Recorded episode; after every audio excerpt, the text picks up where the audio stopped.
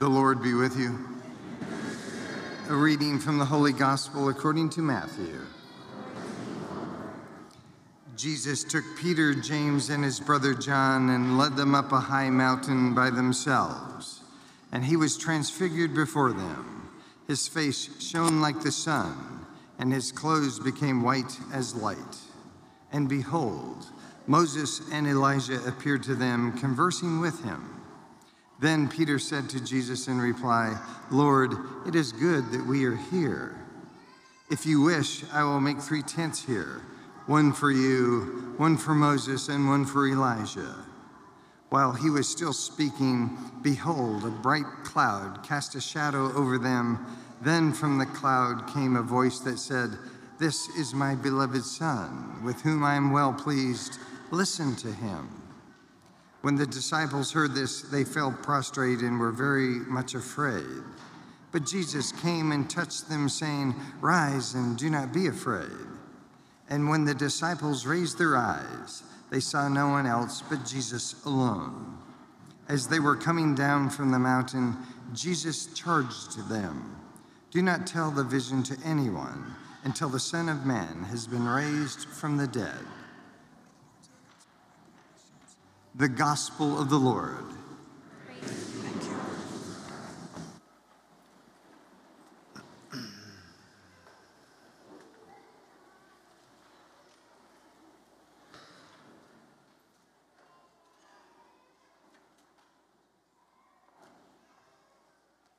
Good morning. It is the feast of the transfiguration of our Lord, where he was transfigured up on that majestic mountain, Mount Tabor in the Holy Land. It's a mountain in the middle of a valley that just jets up really high and beautiful. Um, and this feast doesn't always come around on a Sunday, so it's kind of a little pivot. It's a shift for us. So we get to celebrate it on Sunday because August 6th is always that feast the transfiguration of the Lord. Have you, and maybe you haven't, but have you experienced in your life those of us, us being Christians, striving to understand and to embrace a Christian worldview? Have you experienced or maybe felt or sensed in a way in our time a certain degree of polarization? And what I mean by polarization is not so much that there's really a lot of dialogue, but it oftentimes a lot of monologues, people talking over each other and not listening and not taking a sense to understand, but that's what I mean by like a, a type of polarization. Something that can be very human and can kind of almost get out of control in a way.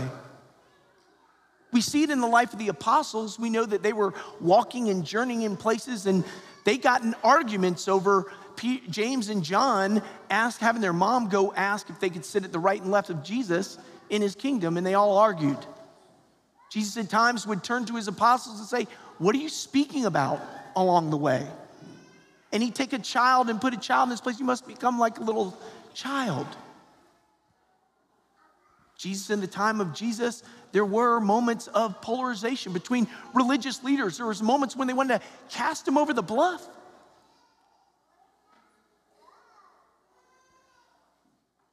What is the answer for our time and all times? Jesus Christ. Jesus Christ, who is the same yesterday, today, and forever. As we read in the Hebrews, Hebrews chapter 13, verse 8, let's take a look at it. It says in Hebrews chapter 13, remember your leaders who spoke the word of God to you. Consider how their lives ended and imitate their faith. Jesus Christ is the same yesterday, today, and forever. Do not be carried away by all kinds of strange teaching. Lord, it is good that we are here. It is good that we are here.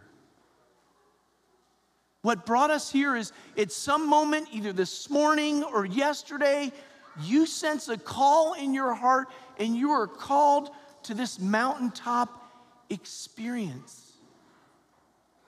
It's good that we're here. I don't know about you walking up, seeing those crepe myrtles all full bloom. They're beautiful. It's God speaking to us through His creation. And what does the Father want to say to you and me today? and every day of, his, of our life and wants us to take it away as we go. Three letters. Three letters. I'm going to offer up three letters for each and every one of us. Write them down somewhere, back at it, put it on the mirror when you brush your teeth.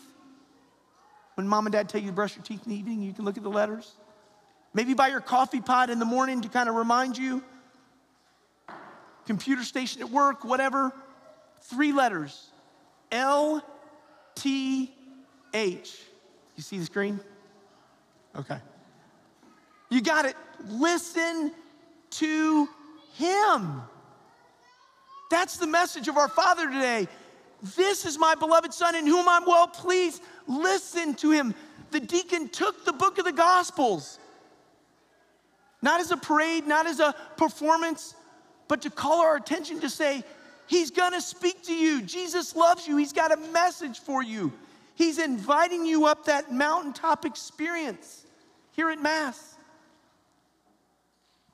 It's hard. It wasn't easy for them to climb. They had to listen to him. They didn't always see him going up that mountain. And after that mountaintop experience, what happened when the Father spoke and the Father said, Listen to him?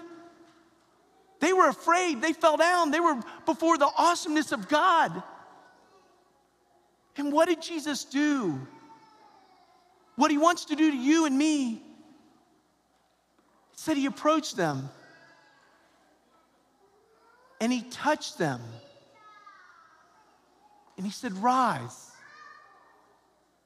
Do not be afraid. Rise from this mountaintop experience. You're gonna have to go back down the mountain. We're all gonna go have to go back into our daily lives. They had to come back down to the mountain. At the bottom of the mountain, the apostles were trying to cast out a demon. And Jesus said the only thing that's gonna do that is prayer and fasting. Life is challenging, but that mountaintop experience, Jesus wants to prepare our heart for the scandal of the cross that we may experience. He was trying to prepare the hearts of those apostles for the scandal of the cross, to know that it doesn't end with the cross and the difficulties and the struggles, but we're going somewhere. We're going somewhere greater where our lives eventually will be transfigured. Our bodies will be glorified. We will be walking with the Lord. We will see Him coming on the clouds. And the message for us on our journey is simple listen to Him. Break open His living word every day, even if it's just a verse in the Bible. Let Him speak to you and listen to Him. In the silence of a morning with a sunrise, in your home over a cup of coffee, looking at God's creation, let Him speak to you and listen to Him. In a brief visit coming home from work, where you're like, there's a church or another church, or it's maybe a church that I don't go to, I'm a little further away from my church, and you stop in and you make a v- quick five minute visit just to sit in silence, listen to Him. I want to share with you a story that I heard from a priest on, you can look it up on YouTube. It's called The Power of One Hail Mary. Okay, the power of prayer, but in particular the Hail Mary, which is a scriptural based prayer. Hail Mary, full of grace. Saint Gabriel, the archangel, said that to Mary. The Lord is with you.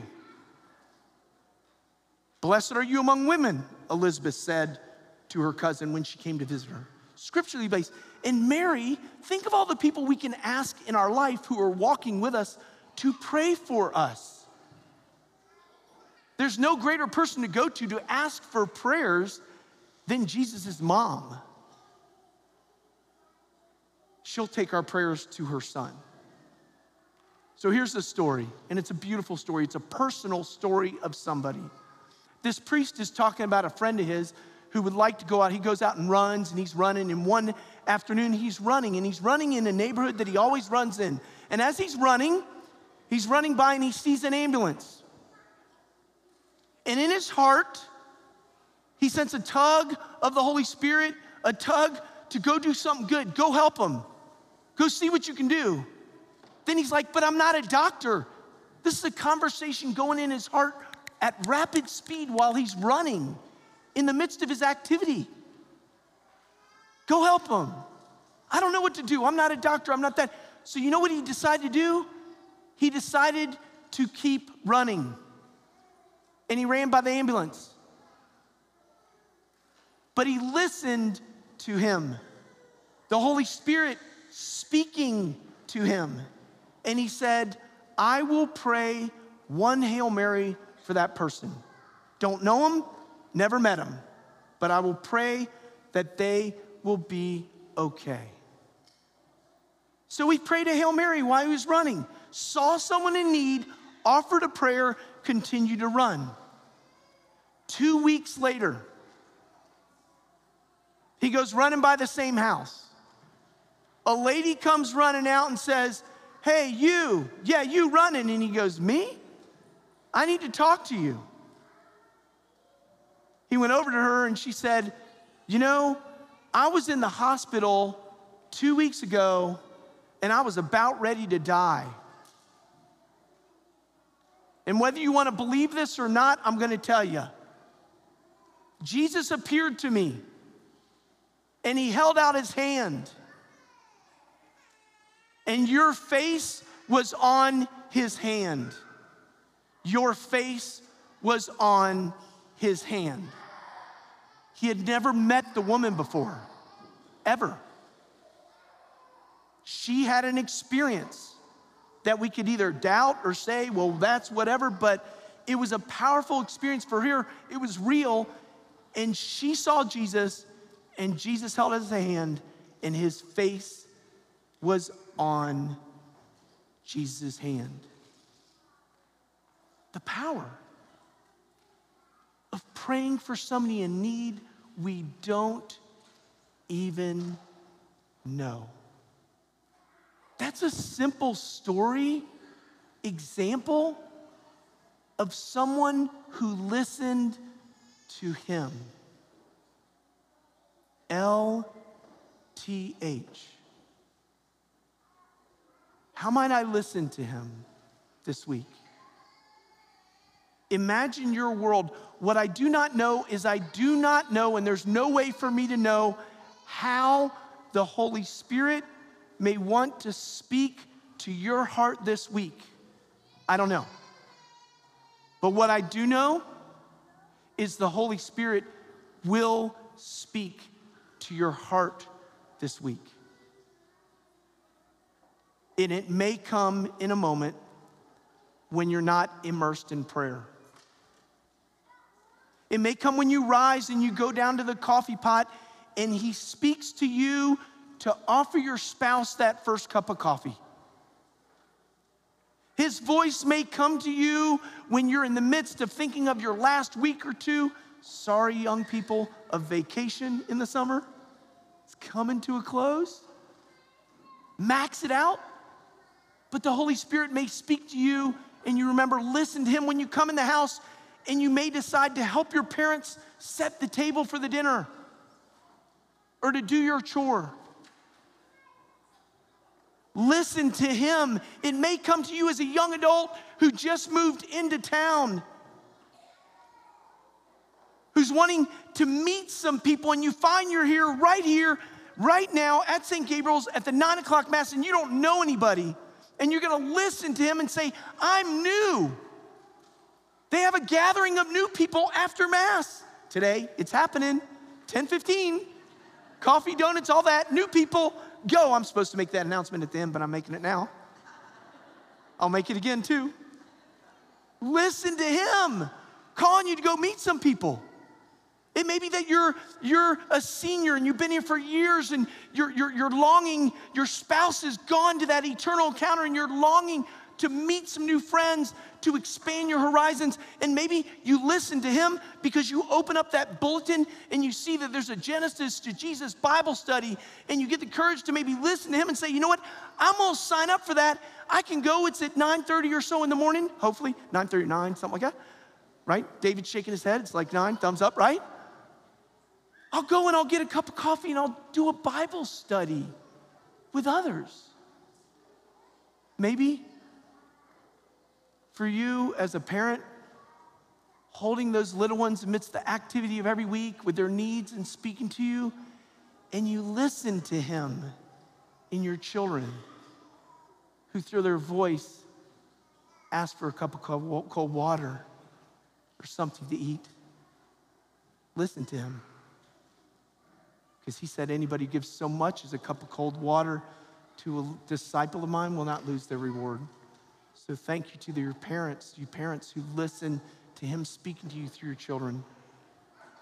My brothers and sisters Christ, as we continue this Eucharist experience, as we continue this mountaintop experience, let us set our eyes on Jesus, who approaches us, desires to touch us, invites us to rise, and to not be afraid this week, may we listen to him.